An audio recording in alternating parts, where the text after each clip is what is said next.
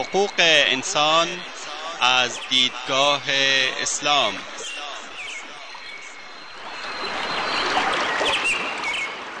يا أيها الناس إنا خلقناكم من ذكر وأنثى وجعلناكم وجعلناكم شعوبا وقبائل لتعارفوا إن أكرمكم عند الله أتقاكم إن الله عليم خبير ای انسان ها ما شما را از مرد و زنی به نام آدم و هوا آفریده ایم و شما را قوم قوم و قبیله قبیله نموده ایم تا همدیگر را بشناسید. بیگمان گرامی ترین شما در نزد الله متقی ترین شماست. الله مسلما آگاه و با خبر است. تهیه و تقدیم اسحاق دبیری.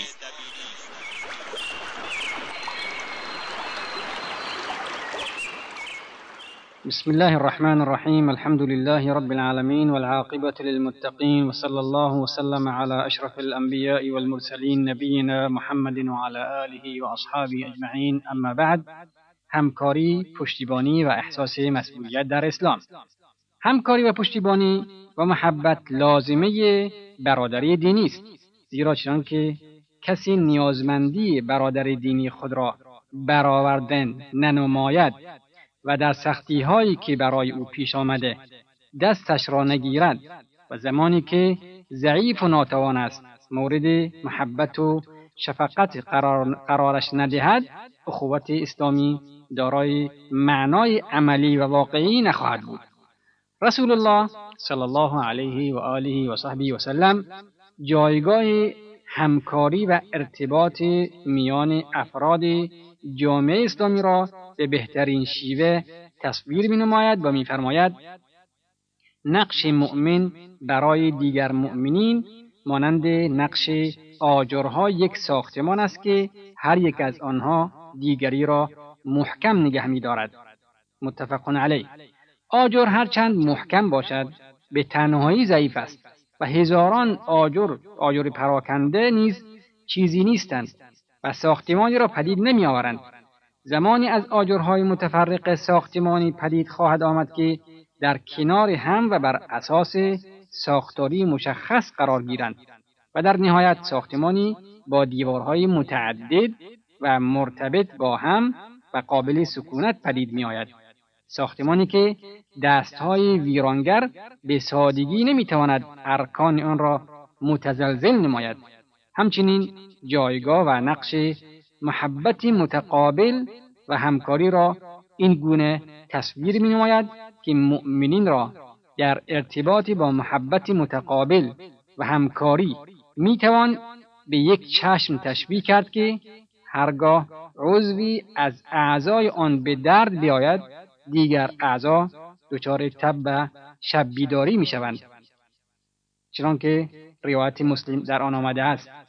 رابطه میان افراد جامعه اسلامی همچنان که رسول خدا صلی الله علیه و آله و صحبی و سلم میفرماید همچون رابطه اعضای بدن با یکدیگر است.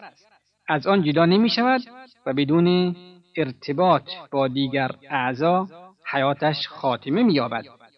سیستم تنفسی بینیاز از دستگاه گوارش و هر دو بینیاز از سیستم عصبی و گردش خون نیستند.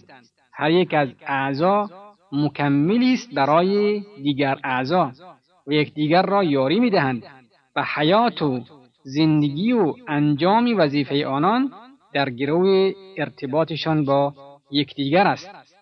رسول الله صلی الله علیه و آله و صحبه و سلم همچنین میفرماید جان مسلمانان همسانند و پایینترین آنها به مسئولیت خود در مقابل دیگران عمل می کند و بالاترین آنان دیگران را در پناه خود می‌گیرند و در مقابل دیگران مشت واحدی هستند. توانایان به یاری ناتوانایان میشتابند و افراد چابک اشخاص زمینگیر را در میابند روایت امام ابو داود.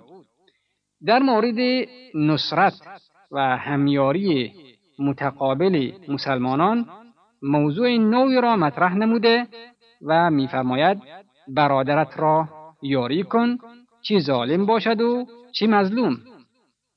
از رسول الله صلی الله علیه و آله و وسلم سوال شد که اگر مظلوم باشد طبیعی است که او را یاری بدهیم اما اگر ظالم باشد چگونه به او کمک کنیم؟ در جواب فرمودند دست او را بگیرید و از ستمکاریش جلوگیری بنمایید. این بهترین کمکی است که ممکن است در حق آنان انجام گیرد. روایت امام بخاری.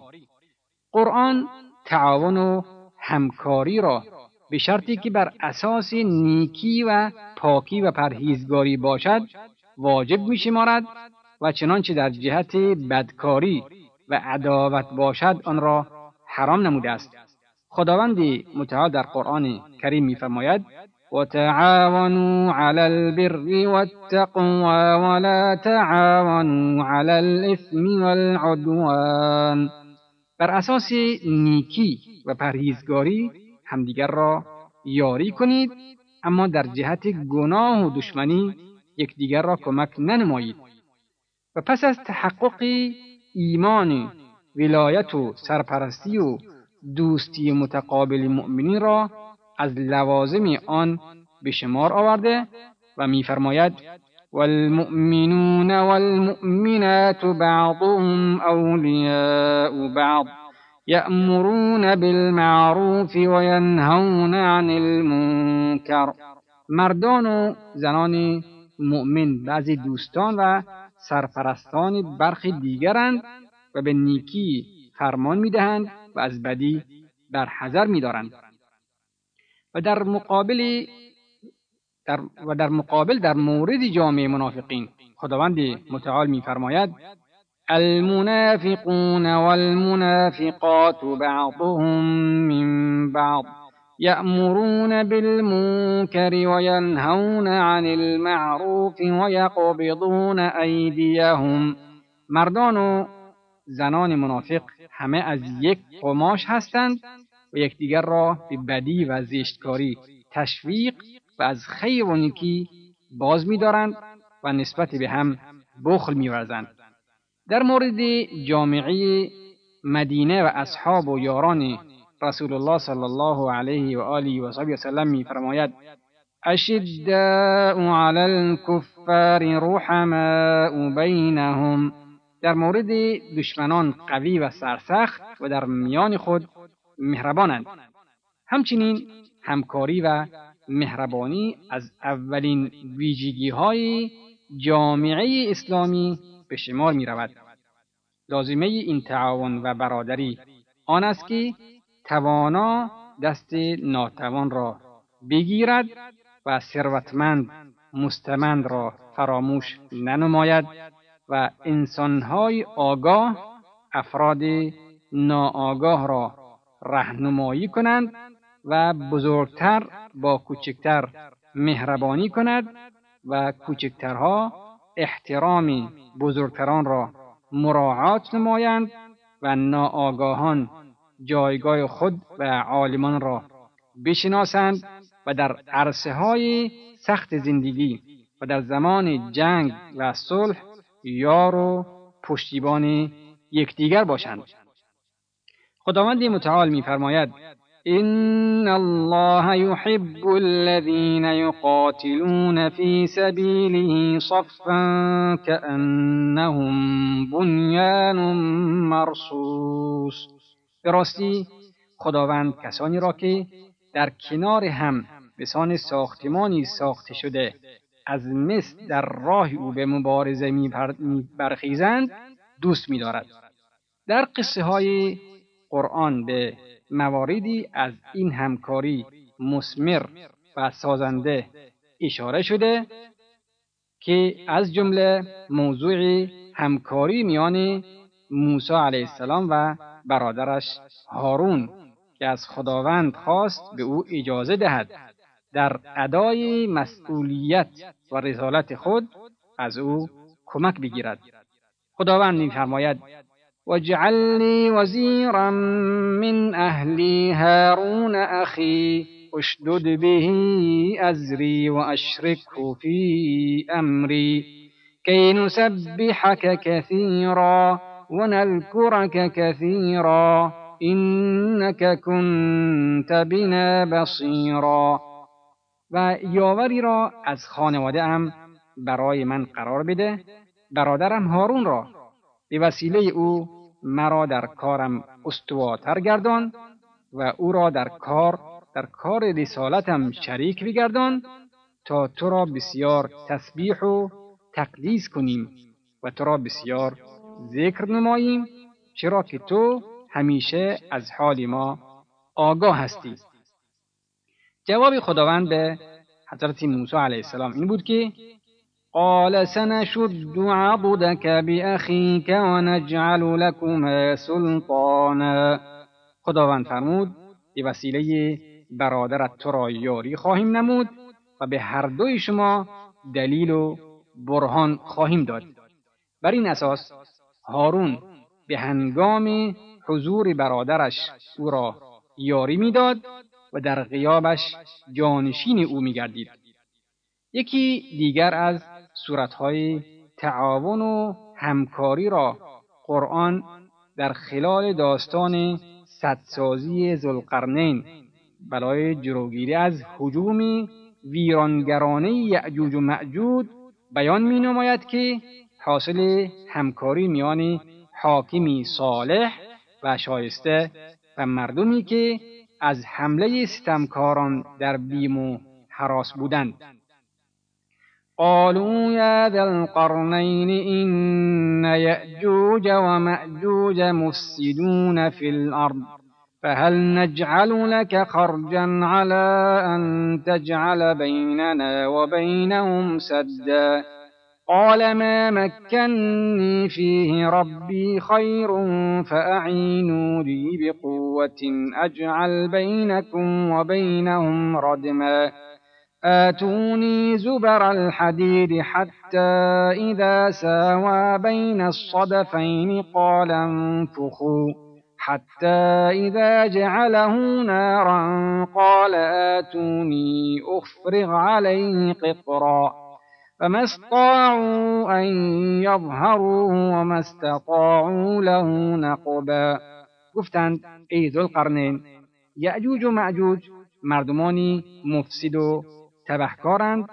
اگر ما هزینه ای را برای تو فراهم کنیم می توانی میان ما و آنان صد محکمی بسازی. او گفت آنچه را از قدرت و ثروتی که پروردگارم در اختیارم گذاشته برای این کار بهتر است. با نیرو و توان خود مرا یاری دهید تا میان شما و آنان صد بزرگ و محکمی را بسازم. قطعات بزرگ آهن را برای من فراهم کنید. سپس دستور داد آنها را بر روی هم قرار دادند تا میان دو کوه را پر کرده و برابر گردیدند. سپس گفت آتش در زیر آن بدمید تا قطعات آهن سرخ و گداخته گردید. بعد گفت من زوب شده بیاورید مثل زوب شده را بیاورید تا آن را برای بر روی قطعات آهن بریزم. صد به اندازه بلند و محکم گردید که آنان نمی توانستند از آن بالا بروند و به هیچ وجه توانایی سوراخ کرده آن را هم نداشتند. شنوندگان عزیز وقت برنامه ما تا همینجا به پایان می رسد تا هفته آینده شما را به خداوند بزرگ می سپاریم والله اعلم. وصلى الله وسلم على نبينا محمد وآله وصحبه وسلم والسلام عليكم ورحمة الله وبركاته